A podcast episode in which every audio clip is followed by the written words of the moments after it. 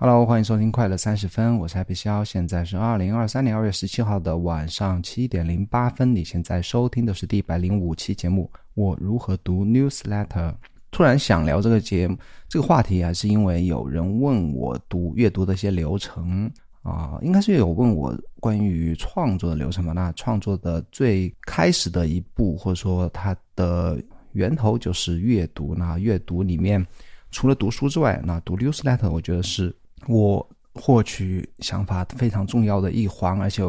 我自己的阅读过程，我觉得还是有很多值得和你分享的一些细节。那我也在前天呢，在呃 Substack 的它的 APP 里面，我也对我的可乐周报的读者，我发出了一个提问，那就是说我即将录这样一期节目，你有什么想知道的关于我阅读想知道一些问题，可以提出来。那我收集了一些问题呢。正好可以借着别人想知道的，那我的读者想知道那些问题来和你分享一下。他们问的是，比方说 newsletter 和博客公众号强媒介的区别，以及为什么要读 newsletter，我读哪些 newsletter，国内的 newsletter 作者的困境和机会，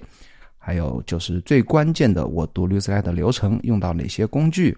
以及互联网上如何阅读，如何阅读的时候做笔记。以及我如何保持高效和持续的阅读。OK，那在一开始呀，还是和你分享一下，有听众在中国去苹果播客给我留言。那这位也是一个英文 ID 的朋友，他叫外服 Verse，他说坚持一百多期输出节目不容易啊，非常感谢你给我的五星好评和留言。那也鼓励大家也帮忙抽。二十秒的时间，打开中国区苹果播客，搜索“快乐三十分”，帮我点个五星好评，并留下你想对我说的话。关于他这位外服 vers 说的啊，一百多期不容易，的确很难啊。其实每期节目，我自我感觉是准备的时间算是快的。我相信我其他有播有过做播客经验的朋友应该知道，除非是那种纯闲聊的。和三五好友纯闲聊的节目呢，如果你是围绕一个话题来做节目的话，特别是当你一个人做或两个人做的话，哪怕是你邀请嘉宾来针对某一个话题来聊的话，其实真的前面要做很多很多功课，录的时间也许半个小时一个小时，但后期还要剪辑，还要发布、编辑你的。熊楼真的是要花很多很多时间，而且做这件事情并不一定有回报。所以说，这位朋友觉得坚持一百多期不容易，我自我感觉也是不容易啊。然后想说的是，享受过程是最重要的。如果你不想这个过程呢，很难坚持这么久啊。就跟你跑步一样，哪怕跑步有很多好处，但是你觉得跑步对对你来讲太痛苦了，也是没有办法去坚持下来。我是相对于写作啊，我是宁愿。偏好于说啊，因为说对于写来讲，对我来讲更容易一些。而且我个人写作的时候，我是不愿意太写太多废话的，我会尽量的删掉所有能够删掉的句子和词。那我说的时候就可以稍微多说一点。但我说多太多的话，有时候也会在。评论区抱怨我的废话有点多啊，所以我还是要以后要改改这个毛病，还是要尽量的精简我的语言。所以说，我们要马上开始今天的主要的话题：我如何阅读 newsletter。首先一句话来概括什么是 newsletter，我就不翻 Wikipedia 了，我来说一下我的理解啊。newsletter 是组织和个人通过邮件啊，就物理的邮件或 email 发送的，集合了关于。某个主题的新闻的这样一个信件，这个信件可以是物理的，打印到纸张上的，发送到你的家楼下的邮箱里面的，也或者是通过 email 发送到你的啊 email 地址的这样一个集合了某个主题新闻的这样一个信件。那其实这样一种形式呢，在早在互联网没有的时候，就非常的在国外非常流行了，是一些啊商业组织来通过这样一个。邮件来推广他们的商品，或者说也有一些和现在的 newsletter 啊，大家通常理解的 newsletter 类似的那种媒体啊，或者说个人通过这样一个邮件来发送他们写的一些报道或者文章，或者说是一些啊类似于一些专题的比较专业的一些啊邮件。那很多人也是通过这样一种物理发送的邮件，能够在通过写作啊，也是赚到了不少钱。比方我之前。那有一期播客介绍的 Gary Huber，他是在 email 还没有的时候就开始来发送 newsletter，也是历史上，据说是历史上赚到通过 newsletter 赚到最多钱的这样一个作者啊。OK，那开始回答那读者对我的提问，首先是 newsletter 和博客公众号以及其他媒介的区别。到现在啊，其实 newsletter 没有人规定 newsletter 一定要是写什么样的内容啊。那其实现在的 newsletter 有啊，有些是公司用来发送广告，它也可以称作是 newsletter，或者说有些公司它不仅仅是发送广告，它也可以，比方说 to do list 这样一个效率。A P P 它可以通过它的 newsletter，别人订阅它 newsletter 发送一些他们自己写的一些关于效率的一些文章，那这样也是一种 newsletter，或者说个人发送的一些包含很多链接的这样一个新闻集合，对不对？就类似我发送的可乐周报这样的，还有很多人只是通过 newsletter 这种形式来发送自己写的 blog。或者有人写诗、写故事啊，甚至是写小说，都可以称作是 newsletter。newsletter 其实没有一个固定的形式啊，所以说就内容来讲，它与博客公众号以及其他文字发布的形式没有什么区别，只不过它这样一些文字是通过 email 或者说物理的信件来发送的，被可以被称作 newsletter，因为这个东西没有人规定你到底可以在邮件里写些什么啊，只是国外的作者啊，现在啊从二零二零年开始，那个时候 Substack 出来，以及跟很多互联网创作者或者创作者经济兴起来的这样一个二零年、二一年、二三年这三年的话，Newsletter 又重新的出现在人们的视野里面，就被很多喜欢用来写作的，不管作家也好，或者是专栏作者、是记者，甚至是我们这样的一些普通人都可以用来和自己的读者互动，或者说我喜欢写一点什么，试着写一点什么。这样的一些喜爱写作的人、喜欢创作的人，可以用来利用的一种形式，也可以利用这样一种形式来拥有自己的读者。那它还有一个好处，它比相比较 blog 有个一个好处，或者公众号啊，有个更好好处是它还可以达到一个相比较而言更比较稳定的一个阅读量啊，或者一个送达率。比方说你的啊 newsletter 的。打开率能够通过你不断的改进你的写作啊，或者说提供更有价值的内容呢，可以达到一个百分之二十三十，甚至是百分之五十的一个啊打开率。那基本上你写的每篇文章都可以固定的有这么多人去看。那如果你是发布到自己的 blog，发布到你自己的个人网站上呢，那也许有人通过 RSS 链接来阅读器来阅读，但是这个。阅读的数量是并不能保证，也不好去追踪来观察。那这是 newsletter 对于啊博客公众号或者其他一种发其他一些发布形式的一个，我个人感觉啊一个优势所在。而且现在有越来越多的 newsletter 平台可以帮助这些写 newsletter 的作者啊实现一个便利的一个盈利的形式。比方说，我现在在用的。那个 Substack 是现在是非常火的一个 Newsletter 平台，很多很多人呢，像我在前几期有一期分享的如何写一份年收入三千万美金的绿色这样一个 Doomberg 这样一个绿色的作者呢，财经类绿色的作者，他就是在使用 Substack，也就我非常喜欢的 Anthony Pompliano 比特币的话题的这样一个作者，也是通过 Substack 呢，他有盈利的两种方式，一种是会员卖会，还有一种。他的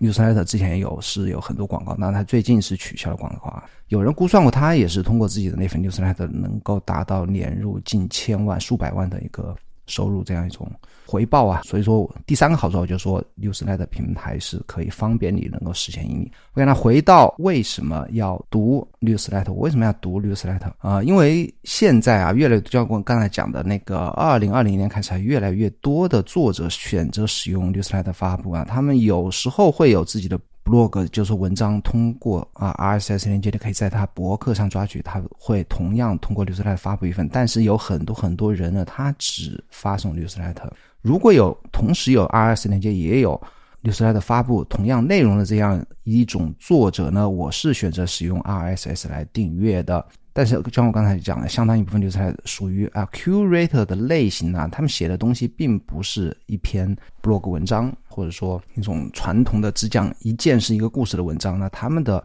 类型就和我的可乐周报一样的，它可能放上三五个链接，或者是更多的十个链接，那这样类型的文章只，我个人觉得是只适合通过邮件、email 来发送的。这种文字呢，我是必须要选择只能使用六三六的阅读啊。同时呢，这类啊，就 Curator 策展人这种类型的六三六是对我帮助最大。为什么呢？因为我可以通过 curator 的不同 curator 的品味啊，通过他们的品味延伸，获得更多值得阅读的东西。那可乐周报也是这种类型啊。那我大部分在网络上阅读的文章，找到有趣的 blog、有趣的文章，以及一些甚至是非常早期互联网的，有些是两千年初期、二零一零年代。的这种十年、二十年前的文章啊，都是可以通过这样一种策展人类型的流程来来找到。OK，那下一个是我读哪些 newsletter 呢？我读哪些？我想放在后面来讲。我先讲一下我不读哪些。我不读我不感兴趣的领域，因为我们每个人的时间都是有限的，对不对？我对什么历史、科学啊、科技啊，其实我啊，当然我科技啊，关于有订阅一点点的，少少一点点。我是只读标题，我不太去看那种时效性很强的关于科技的一些话题，哪怕是。你说他写的多么深度啊，我也不太感兴趣。比方说，有像那个 newsletter 领域非常知名的科技话题，那个叫什么？哦，Ben Thompson 吧，Ben Thompson 写的什么？那个 Strat，哎呀，我忘记那个 名字了。他其实写的很深度，但我也不太读他的东西。然后我不读新闻类的，新闻类就是那时效性特别强的，以及所有机构发布的。什么叫机构发布的？就是一些什么？时代杂志、New York 等等这些，当然没这么大啊，有些可能啊稍微机构小一点的，他们哪怕是比较偏啊文学性质的，或者说偏专业性质，他们这种机构发布的 newsletter 我也是不读的，因为读他们这种类型的东西有太多人会去读，就减少了我发现我自己的 serendipity 的几率啊。我也不读只写自己故事的作者，什么意思呢？有很多文笔非常好的、文采非常好的作者啊，律师来作者，他可能没有出过书，但是他自己写的故事，不能说每一篇都很好看啊，但是他至少自己文笔很。很好，也也有很多读者喜欢读这样的作者，但是我不会去读，为什么呢？因为我自己读书太少了，我有太多太多经典的书都没来得及看，我去与其去 读这样类型的作者的故事，不如去。读一百年前或者说五十年前更经典的大师的作品，所以说我不读只写故事的作者，我也不读大家都读的 newsletter，哪怕它是非常非常好，也是我刚才讲的原因。我要发现自己的 serendipity，我也不读国内的 newsletter。这里不是说我们国内的 newsletter 其他中文 newsletter 写的不好啊，我相信百分之九十九点九的中文 newsletter。至少是从文笔上是肯定比我写的好啊，因为我从小就是在学校就是语文，至少是写中文是写的非常非常差的那一类啊。那他们肯定都比我写的更好，但是我为了保持自己啦，因为我自己是写中文的，什么为了保持自己独立的风格，风格上的一个独立性以及思想上的一个独立性啊，所以我不读国内的中文的流出来的。OK。那我读哪些呢？其实我只读两类啊，就刚才已经讲了，我读最好的 curator，我自己认为最好的 curator。为什么说我自己认为呢？因为我经常会感叹，有些很好的 curator，他们自己的订阅数真的非常非常少。我最喜欢的前两个 curator 吧，一个其实非常非常好，他每次啊在绿山里面发送大量大量量的链接，他自己的订阅者数只有一千二，另外一个也只有差不多两千左右啊。这是我自己自己我觉得特别好的一些 curator，以及博客作者，我刚才讲的，还是有些博客我是。固定会去看的，比方说 Seth Godin，我经常会在播客以及 Newsletter 提到的啊，还有 Daily Dad 是啊 Ryan Holiday 他们那帮子人写，但不是 Ryan Holiday 写的，就是关于亲子教育的这样一些博客的作者，他们有时候是基本上是每天都会发啊。那他们不是 Curate，但是他们的 Newsletter 我也是会去读。其实值得读的 Newsletter，我最近发现是越来越少啊，我也没有必要去抑制，但我还是不断的会找。尝试新的绿色赛道但我我发现我自己删的啊，取消关注取定的是越来越多，那新增的越来越少。OK，那这是我读哪些以及不读哪些。然后在我开始聊我如何读绿色赛道的流程以及用到工具之前呢，还有最后一个话题，就是一位朋友问的国内的 newsletter 作者的困境和机会。那首先，什么是困境？这位朋友没有说。我假设困境是读者少以及不赚钱啊，我想不到除了这两个之外更多的困境。也许他说的困境是没有好的灵感，写不出来。我相信这个应该不是他想知道的困境。我猜测困境就是读者少不赚钱。那我来分析一下这两个问题啊。首先是我觉得在在讲困境之前，我们还是要讲讲为什么要写律师来的。我觉得一个作者律师来的作者先要想想自己到底为什么要写律师来，是为了表达自己，还是想为了同读者交流获得满足感，还是为了想以律师 letter 作为一份额外的收入，甚至是以这样一份事业来作为自己的主要的个收入来源呢？想清楚自己到底为什么要写。然后解决两个困境啊，一个是读者少，读者少还是要就我刚才讲的，首先要想清楚自己是否享受写作这件事情。那如果你不享受的话，没有读者就会非常难受。如果你享受写作这件事情的话，哪怕读者少，你也可以坚持下去。那只有当你坚持越久，你才能不断的写得更好，不断的练习，不断的改进，那读者才有可能多，对不对？你不可能你就是。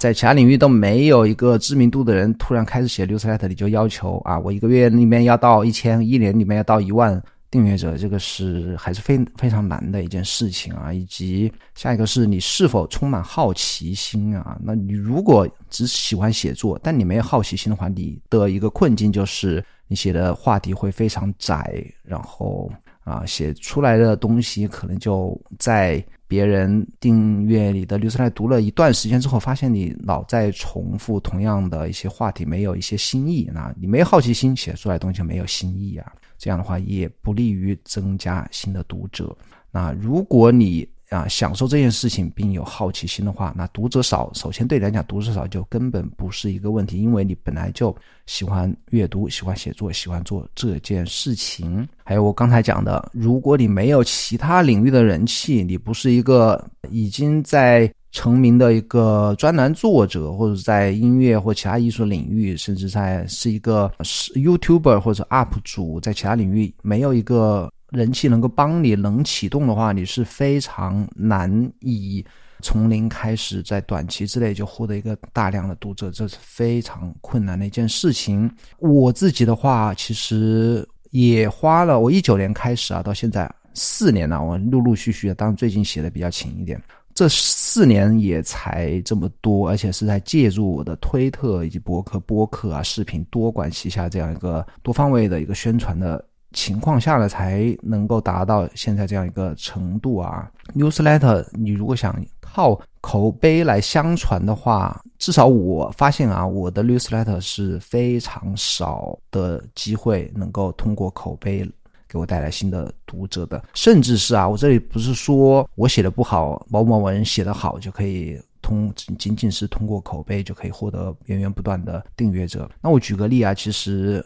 国外有一个。新闻类的律师 letter 叫做 Morning Brew。那其实 Morning Brew 我之前翻过它一个数据啊，它我忘记是百分之九十还是百分之八十的新增的律师 letter 订阅者，你猜是怎么来的？百分之八十以上啊！我相信那个数字是应该接近百分之九十，就是绝大部分它的订阅者是通过花钱做广告得来的，而不是说口耳相传得来的。就说你哪怕写的，我我觉得 Morning Brew 它的不管形式还是内容啊，它是写的还是。行业内应该是翘楚啊，就这样的一份 newsletter，它绝大部分的新增订阅者都是花钱买来做广告买来的啊，这是读者少的问题啊，读者少怎么解决呢？你要享受这件事情，其二你要有好奇心，其三你要有耐心。下一个是困境是不赚钱，不赚钱怎么办呢？不赚钱首先是没有读者，对不对？你读者多了，那盈利是不。就不是问题的。如果只有几百、上千、一两千、四五千，甚至像我这样一两万呢？我觉得，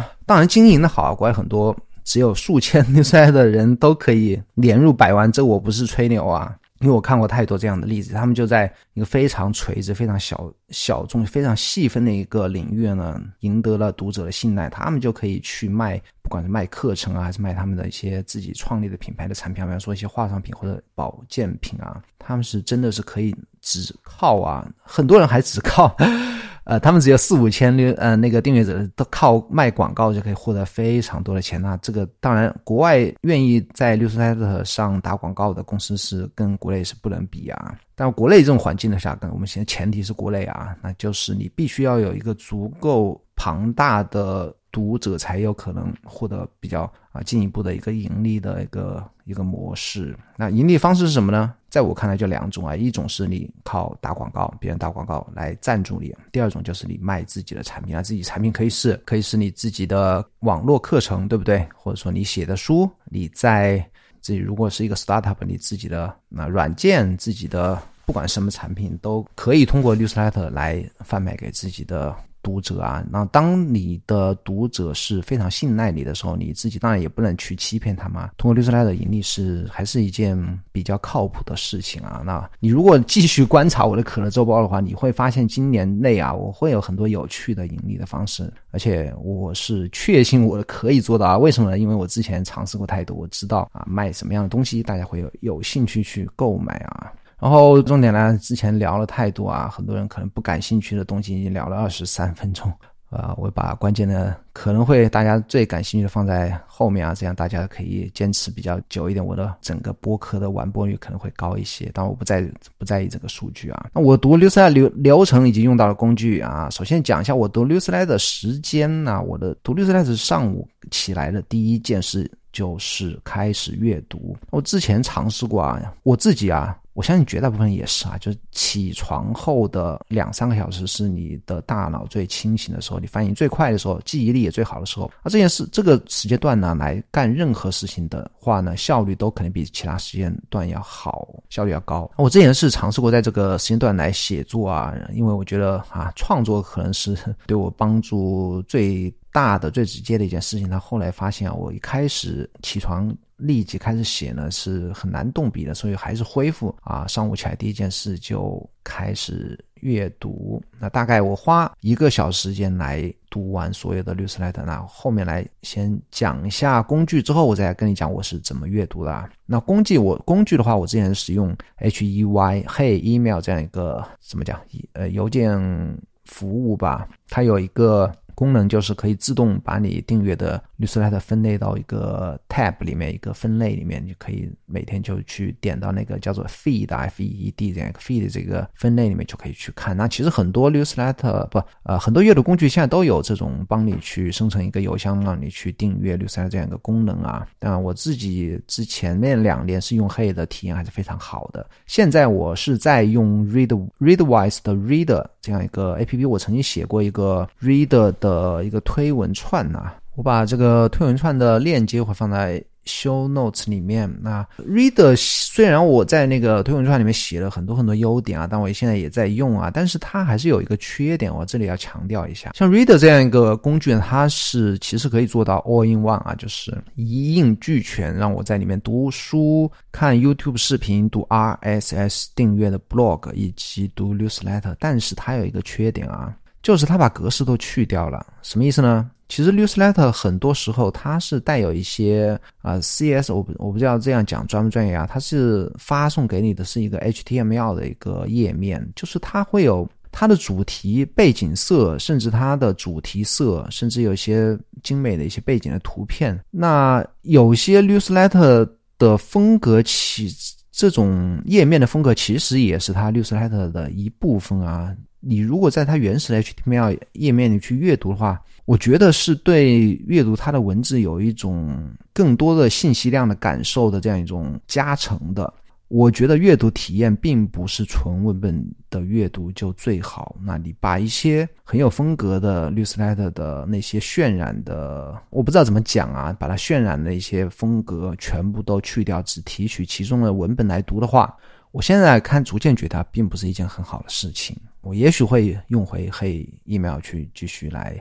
读那种原始的、带有原始风格字体啊、大小啊、主题色啊、背景的图片等等这样一种原始的 newsletter，我觉得是应该是最原汁原味的一个体验。那讲完工具的话，我来讲一下我阅读的一些关键的啊，阅读的一些方式。我首先，那这些方式，我相信有值得分享的地方，是因为并不是，我相信很少人是以我这样一种方式，但每个人不一样，你可以说每个人都是独一无二的，你也是独一无二的，你也可以分享啊，不要觉得我就是对的，你就是可以需要你需要改进的，你你也不一定需要改进，我觉得每个人适合自己的最好的，我是按以前是按。啊，newsletter 的一个发送时间呢，来嗯，按照那个时时间顺序来阅读啊。现在我是发明了一个，我是按 newsletter 文字的篇幅长短来阅读，因为那个 reader 可以让我以啊阅读时间来排序，你可以从最长的读或或者说从最短的开始读。我这样做的一个好处就是说，当你一天刚刚开始阅读的时候，先读一些短的，你会感觉啊，读完一篇、两篇、三篇，你会有一些成就感。以及你读短的，在你刚刚开始慢热的时候啊，大脑开始动起来的时候，先读一些简单的短的，也是有助于帮助你大脑慢慢的进入状态，不要一下子就跟你。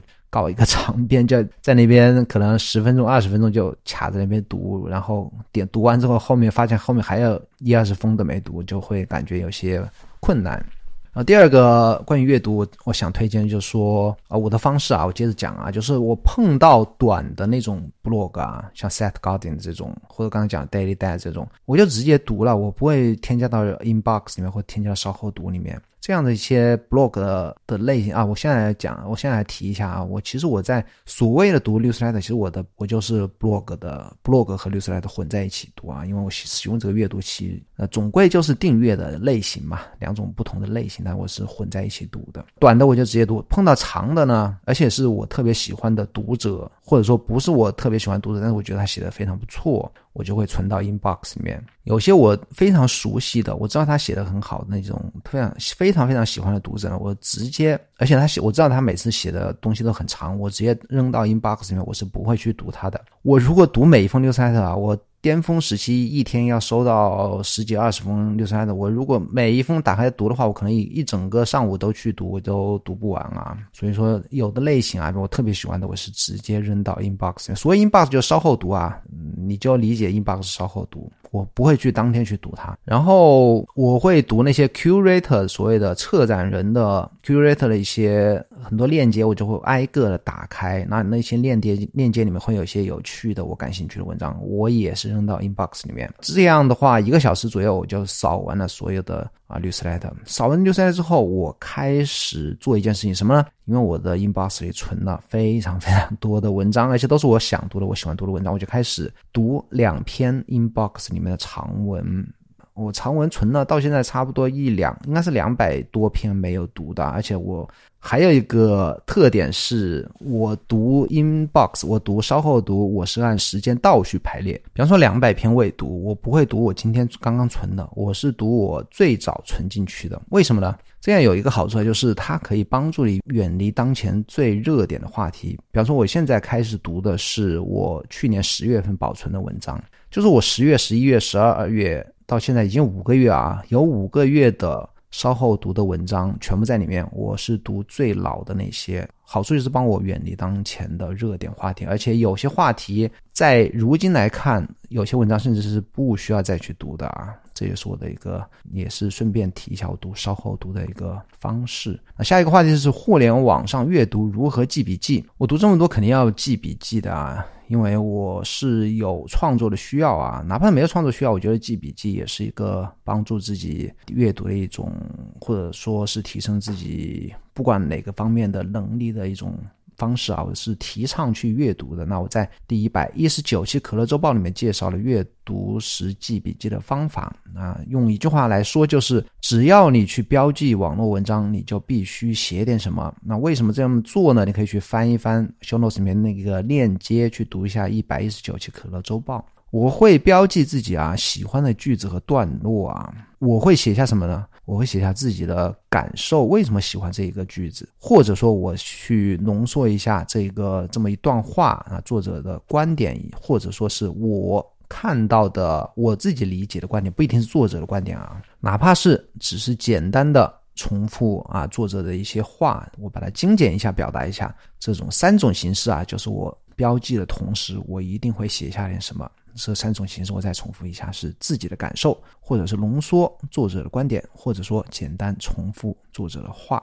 那我之前标记是用的 hypothesis 啊，或者说还使用过一段时间的 matter，那现在只用 reader 啊。那这些所有的标记和笔记呢，全部都会同步到 Obsidian 和 Notion。那我的 Obsidian 的库又会被 DevonThink 去检索，所以说我所有的。不管是笔记啊，我记在 Obsidian 里面也可以，或者说我记在 Reader 里面也可以。但现在只用 Reader 啊。最后我需要检索的时候，我在 DevonThink 里面检索是非常方便的。然后我要提一下我如何打 tag。我现在是给所有的标题都会打上 tag 啊，但我读 Kindle 的时候是没办法打 tag。我过去几周做了一件事情，就是我把 Obsidian 里面的 tag 和我在 Reader Readerwise Reader 里面的 tag 同步了一下。我啊，我的 tag 只包含单个的简单的单词，用类别来分类，比方说 mindset 思维方式，或者 creative 关于创作的一个 tag，或者说 investment 或者 parenting 育儿等等吧，就按这种话题类型来打 tag。那我在 Obsidian 里面也使用同样的 tag。那我是要，因为我这些笔记都会同步到 Obsidian 里面，甚至到 DevonThink 里面，我可以通过同样的 tag 来检索我自己的笔记。那最后一个话题，如何保持高效和持续的阅读？这个还是要讲为什么啊？讲一下内因啊。内因你首先还是有有一个好奇心，而且你要喜欢阅读，你很期待去每天打开你的邮箱来看一下又收到了什么特别有趣的点子、特别有趣的故事，然后你很享受阅读过程，甚至是和我一样在阅读过后把自己收获的最棒的想法。通过写作来分享给别人啊，这是一个内因啊。你如果没有一个 内因的话，你就会觉得是痛苦的事情。那如果有了一个好奇心啊，你就会觉得是非常享受一件事情。我相信我最近应该是二零年开始啊，大量阅读《律师来的》，已经到现在三年了。如果不是一个我喜欢做的事情，我这个人特别特别懒呐。如果不是我喜欢做的事情，我应该不会坚持每天都做这么样，差不多一千天呢。高效呢？高效其实我刚才讲的啊，你应该在你一天最清醒的时候、反应最快的时候去读。那也许是早上，也许是半夜，也有可能啊。有的人是晚晚上特别清醒。还有一个需要的能力是，我觉得阅读是需要想象力和共情能力啊。这也是我为什么推荐要在一天中你的。脑力最发达的时候来读它。什么叫想象力和共情能力？就是说你在读的时候，作者在到底在讲什么？字面的意思，他讲的那个情景，他讲的那个上下文，他讲的那个思维方式，你如果没有一个很好的想象力和共情能力，你不能理解。他在讲什么？也许你像嘴巴念出来一样把它读了一遍，但是你根本不清楚他到底在讲什么。那这样的阅读的话，其实是我觉得和读了没读是一样的啊。如果你有一个非常好的想象力的话，其他人看起来。唏嘘平常的一篇文章，在你这边，你可以通过共情能力，你可以共情到啊，你自己的某个想法或者自己的某些经历，或者说突发奇想得到一个什么新奇的 idea 都有可能啊。这也是我为什么我觉得啊，呃阅读对于脑力的要求啊是不亚于写作的。那同样一篇文章，真的是你在你不要和别人比啊，你和自己比，在你疲惫的时候读同样一篇文章，或者在你特别兴奋的时候。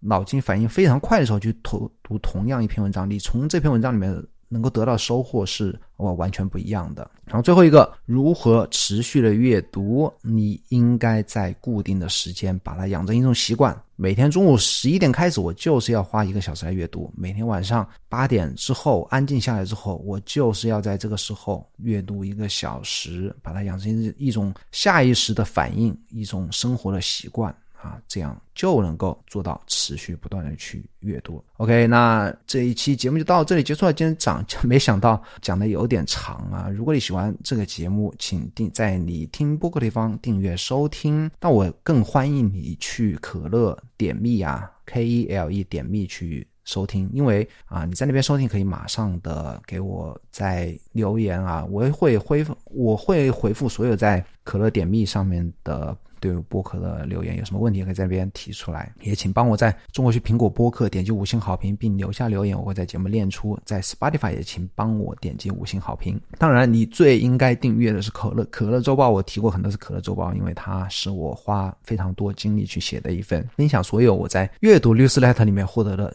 最棒的想法。每周六发送给你，它的网址是可乐点 me。当然，我的微信号、微信公众号也会更新所有关于效率和创造的博客啊。我后面。会更新的更加的勤快一点，一定要在微信里面搜索 Happy 肖来关注。咱们下个礼拜四再见，拜拜。